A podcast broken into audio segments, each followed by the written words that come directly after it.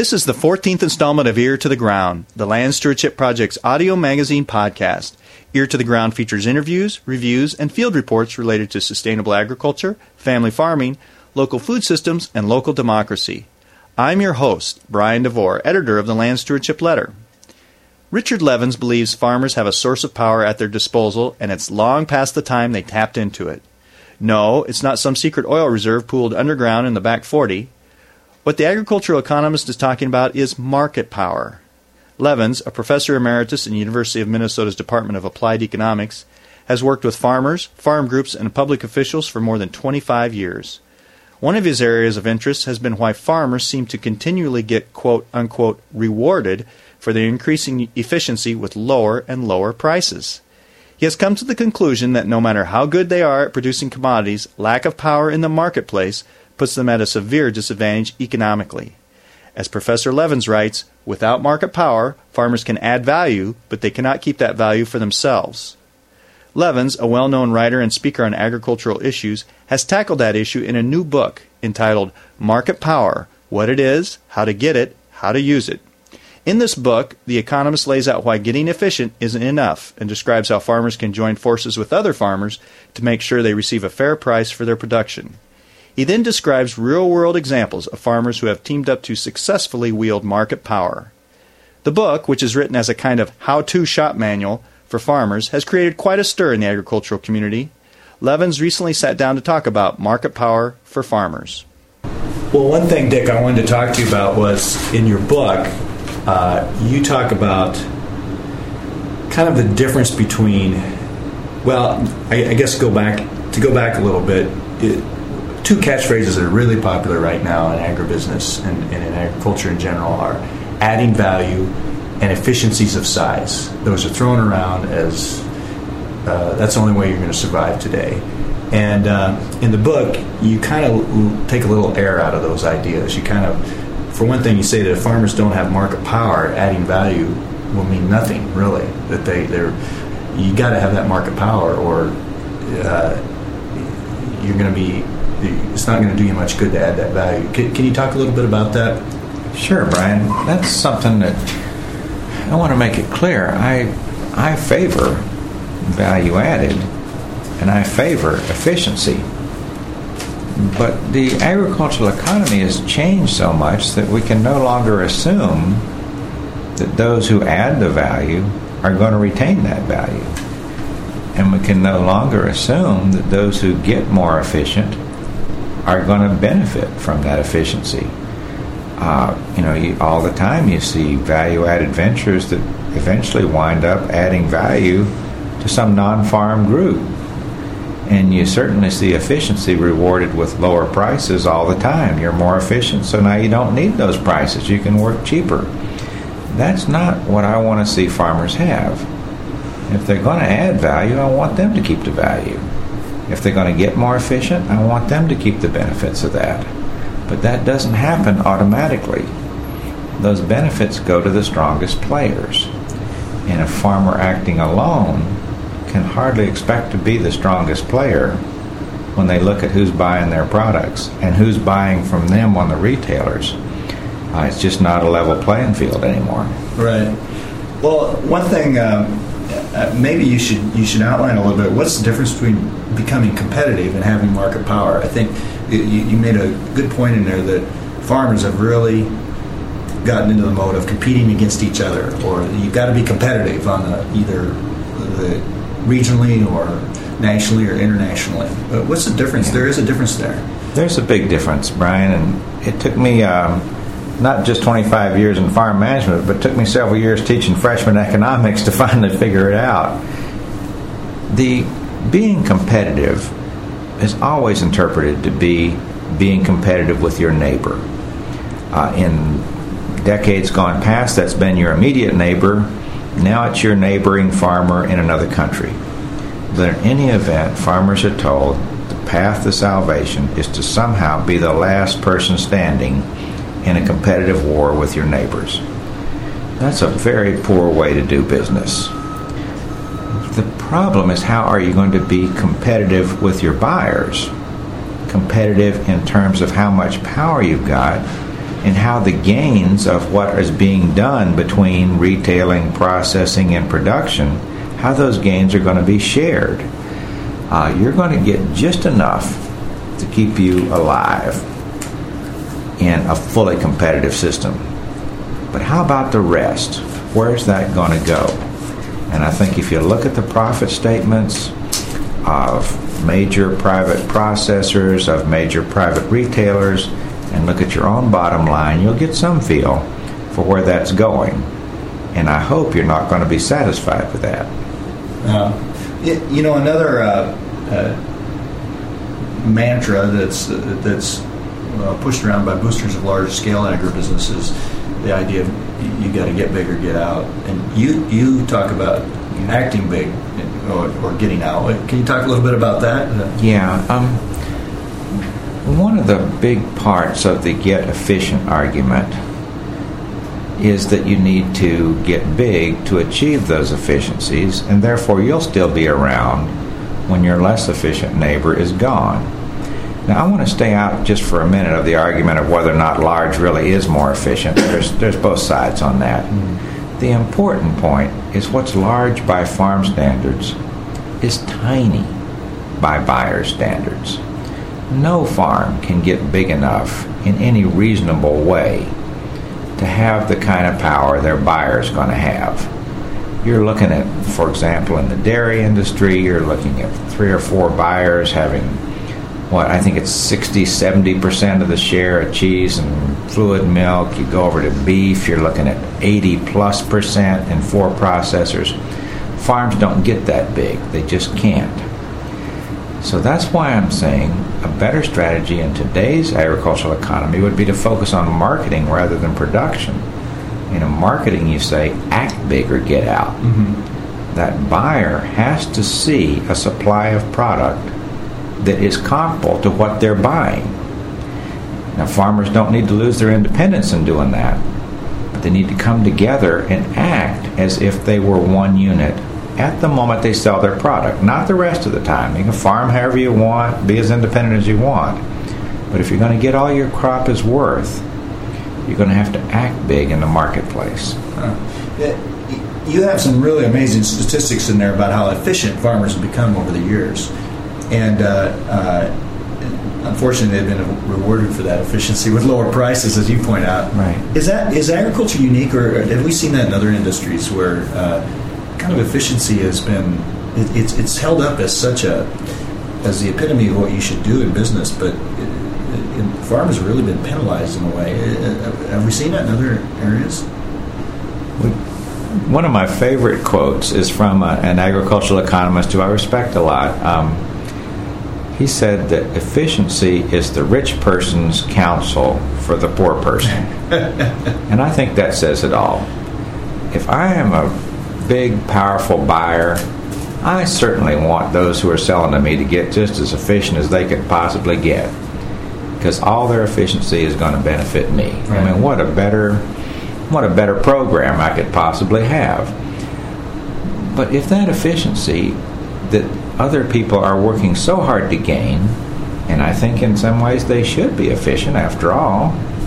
But why aren't they keeping the gains? Mm-hmm. That's the whole question. It's not whether we should be efficient, not be efficient, is big more efficient than small. The question is who's going to keep the gains? And that's a market power question. That's not an efficiency question. Huh. Now,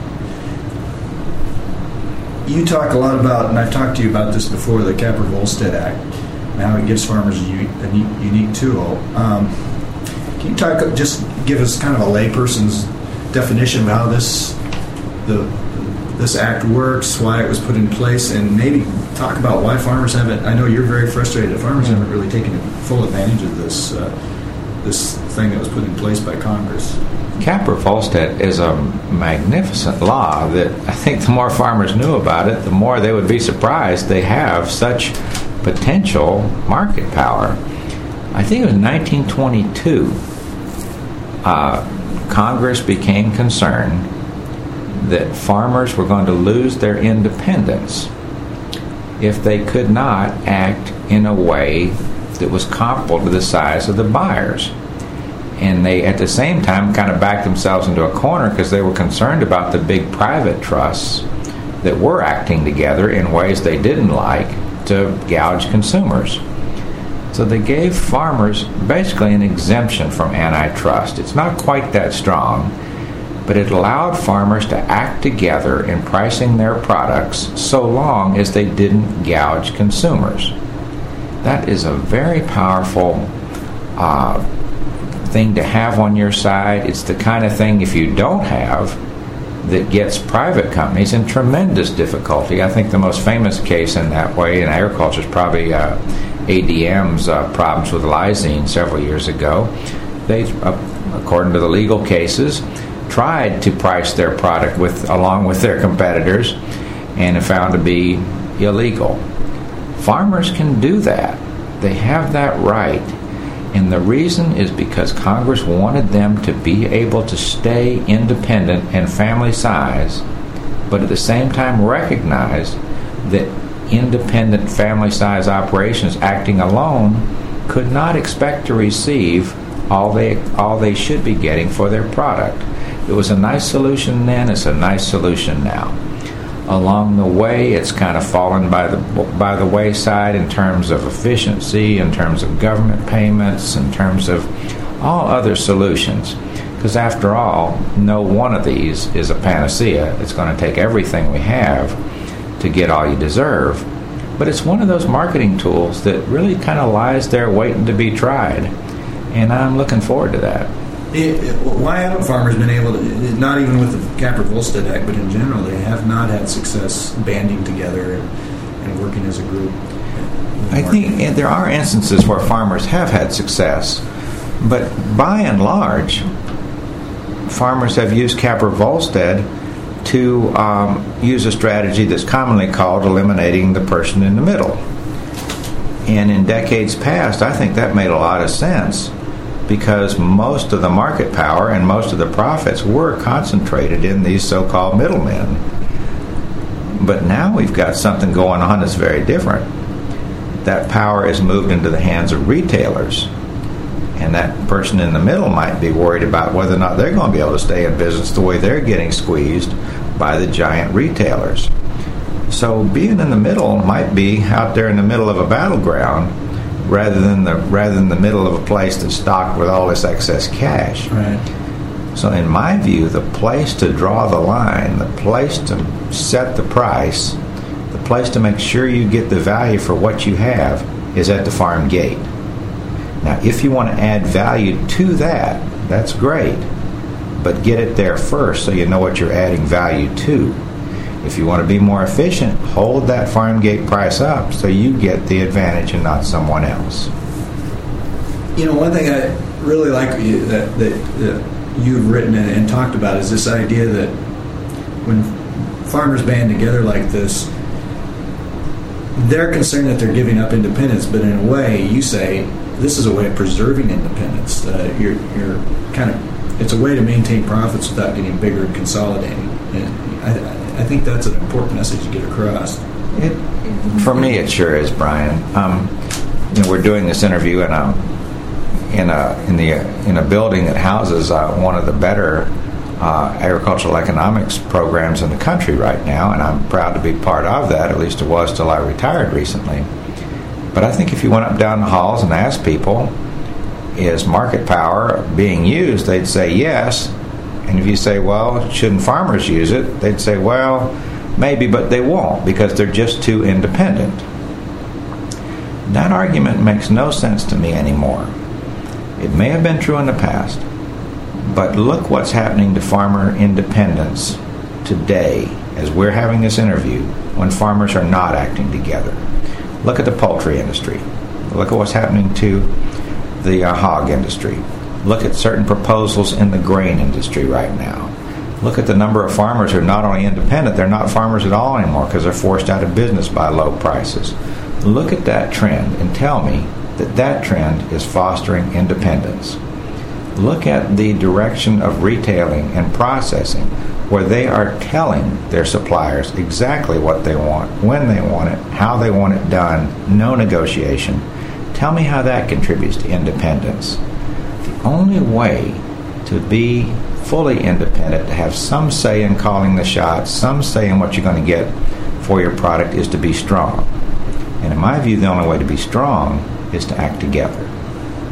Um, you you outlined some examples in in your uh, in your book, and I know one of them is the OFARM, the uh, I'm trying to think of the, what it stands for. Organic. Organic Farmers Alliance for uh, Organic Farmers Agency for Relationship Marketing is pretty close. Yeah, and, it's got the right letters. I've talked to uh, to Carmen Fernholz, who's a, oh, who's a, a big mm-hmm. player in that, and some other folks. Mm-hmm. And it's a really interesting uh, example of not investing in bricks and mortar, but really getting together and sharing information and not allowing themselves to be pitted against each other by uh, uh, processors, uh, people that they'd be selling their organic products to. Um, it, in some ways, it's kind of a common sense kind of thing, rather than we've got this real sophisticated uh, uh, investment in technology and and, uh, and facilities. can you talk a little bit about O-Farm? I think that's a real sure. example, and some people may think, well, it's organics, so it doesn't apply to me, but I think you make the point in the book that this you wouldn't have to be organic to take advantage of a, a system like this. Now, O-Farm is a very good example of Capper Volstead in action. You know exactly how to apply it and why to apply it. What we had is a situation where in organic farming, uh, I think most organic farmers that I know, and I know quite a lot of them, got into this thing so they could get away from these big buyers. They're going to go off in the corner over there and have a good life and just deal directly with consumers, whatever they want to do. Well, as the as things went on, uh, the buyers got bigger and bigger, so they formed relatively small cooperatives. Well, the buyers got bigger and bigger, and now the buyers could even play a whole cooperative against each other. So the solution was to have a system, a legal system was set up in which the market leaders for each of the co ops would be allowed to talk to each other about prices before anything was sold. And that prevents what's called a reverse auction, that a buyer will go around the co ops one after the other and say, they'll give me this, but would you give me that? Well, if you'll give me this, the next one will give me that. And by the time they get back around the first one, there's two or three dollars gone.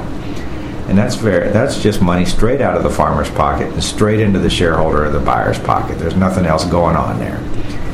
And obviously, the farmers and the organic farmers involved in this grain venture didn't think that was a very good idea for them.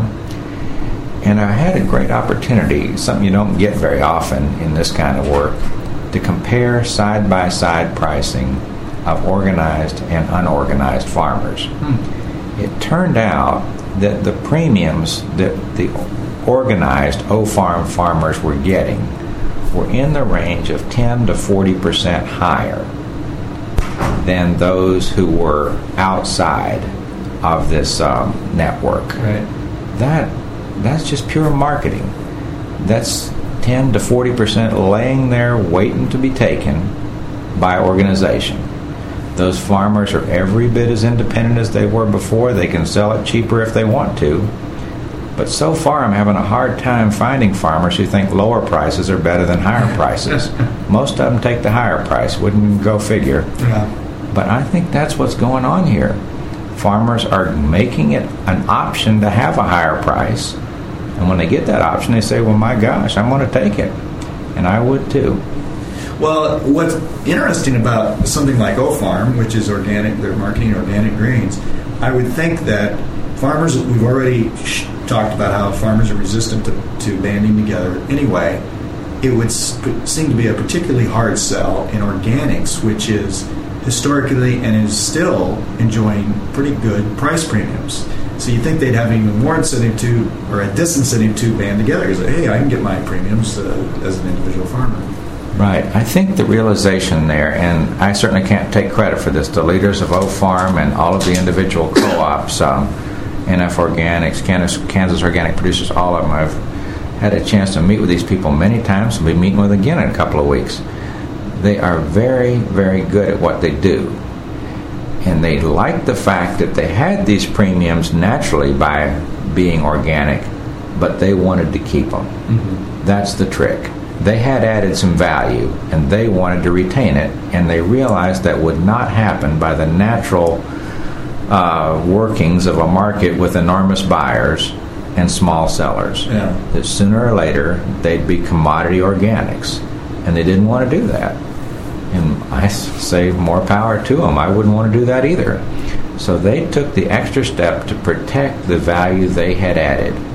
Makes all the sense in the world.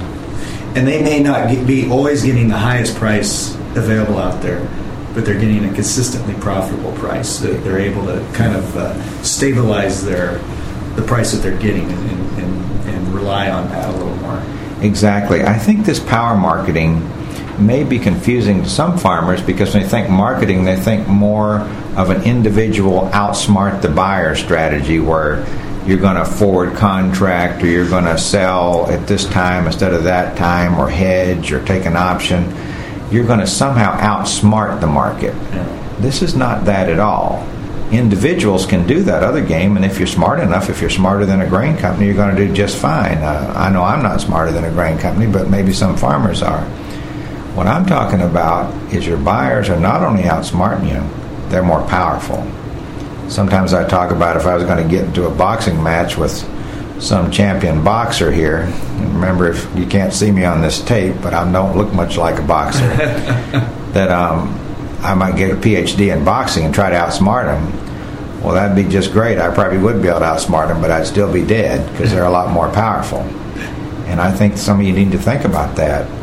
I don't care how smart you are. You look at the size of those buyers and you look at your own sales, and you tell me how you're going to match head to head with them. And because I'd like to hear that. Right. Yeah. Well, um, and again, I guess we should make clear, O Farm's a good example, but just because they're organic doesn't mean others couldn't do Oh. this uh, in any, you know, other commodities. And, Absolutely not. I mean, you know, you look at um, some other programs uh, take different approaches. Um, for example, uh, CWT cooperatives working together is a program that conventional dairy producers use to manage the supply in such a way as it's consistent with demand. Uh, that's one way to use market power, and so far that seems to be well received by the dairy farmers. There are many examples, but the trick is to think power, not outsmarting these people, and to think you have legal rights that your buyers don't have, and most importantly, to think that working together encourages independence rather than taking away from it. yeah. As I said, my preference would be that as farmers form new cooperatives, they they move back toward preserving the value on farming and let these other people do what they need to do at that next level. Now, that's not to say that this model of the brick and mortar is not going to work in many cases, but my own feeling is as we look ahead, what's called the bargaining cooperative may make more economic sense than the brick and mortar model in many situations. But I can't say this enough that is not a condemnation of brick and mortar co ops. Uh-huh. It's simply asking farmers to take care of the home business first. First, make sure that that price you're getting for your product is shored up. Because it's real tempting to say, well, we didn't get so much for our crop this year, but we made it up on the other end. And then pretty soon you say, well, the other end didn't doing so well either. So now instead of selling cheap milk, you're selling cheap cheese. That doesn't get you very far. Right.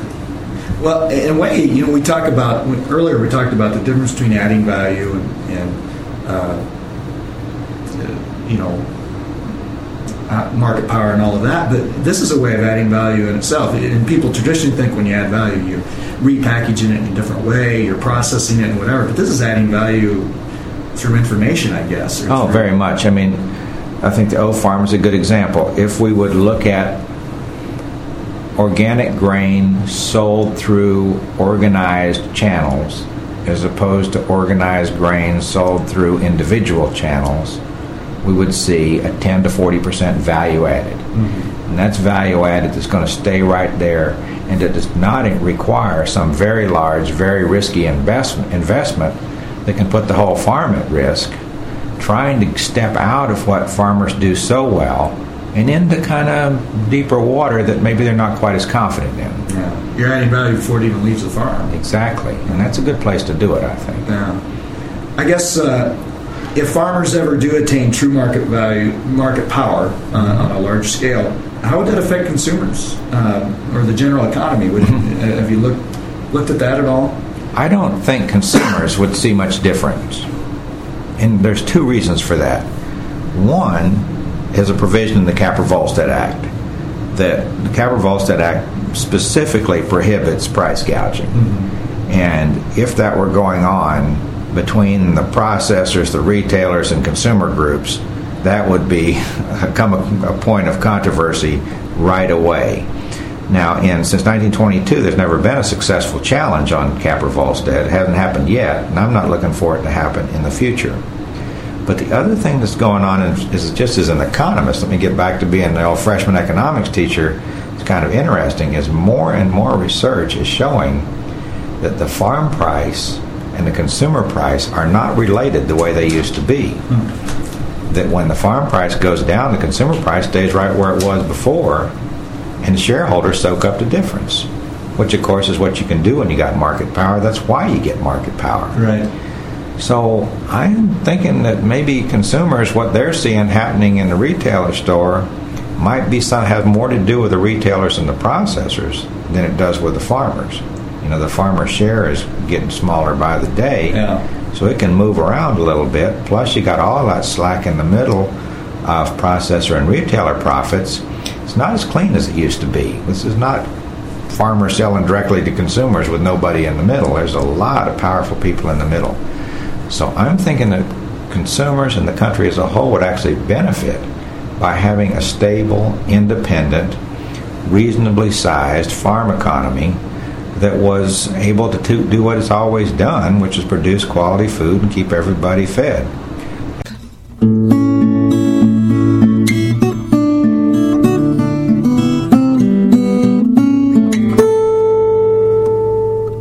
As you can hear, Professor Levins has a way of making complicated concepts quite understandable. His writing is equally accessible. To get a copy of the 60 page book, Market Power for Farmers, contact the Institute for Rural America at P.O. Box 566, Ames, Iowa 50010. That's P.O. Box 566, Ames, Iowa 50010. And the name of the book is Market Power for Farmers. You can also call the Institute at toll free 1 800 858 6636. That's 1 800 858 6636. To read a review of another of Richard Levins' books, Willard Cochrane and the American Family Farm, see the July August 2000 issue of the Land Stewardship Letter at www.landstewardshipproject.org backslash news dash lsl.html. That's landstewardshipproject.org backslash news dash lsl.html. That book provides some keen insights into how federal agricultural policy ended up where it is today. For more on Levins' other work, including a list of his many papers, see www.apec.umn.edu backslash faculty backslash d Levins, and Levins is spelled L E V I N S. That's www.apec.umn.edu backslash faculty backslash d levins. You can send your comments, criticisms, and suggestions about this podcast to me, Brian DeVore at bdevore at landstewardshipproject.org. That's bdevore at landstewardshipproject.org. You can also get me on the horn at 612 729 6294. A special thank you goes out to Laura Borgendale, a Western Minnesota musician and LSP staffer who provided Ear to the Ground's theme music. And a very special thank you to all of Land Stewardship Project's members who make initiatives such as this podcast possible. If you're not a member and would like to support us, go to landstewardshipproject.org to learn how to join LSP. Thanks for listening.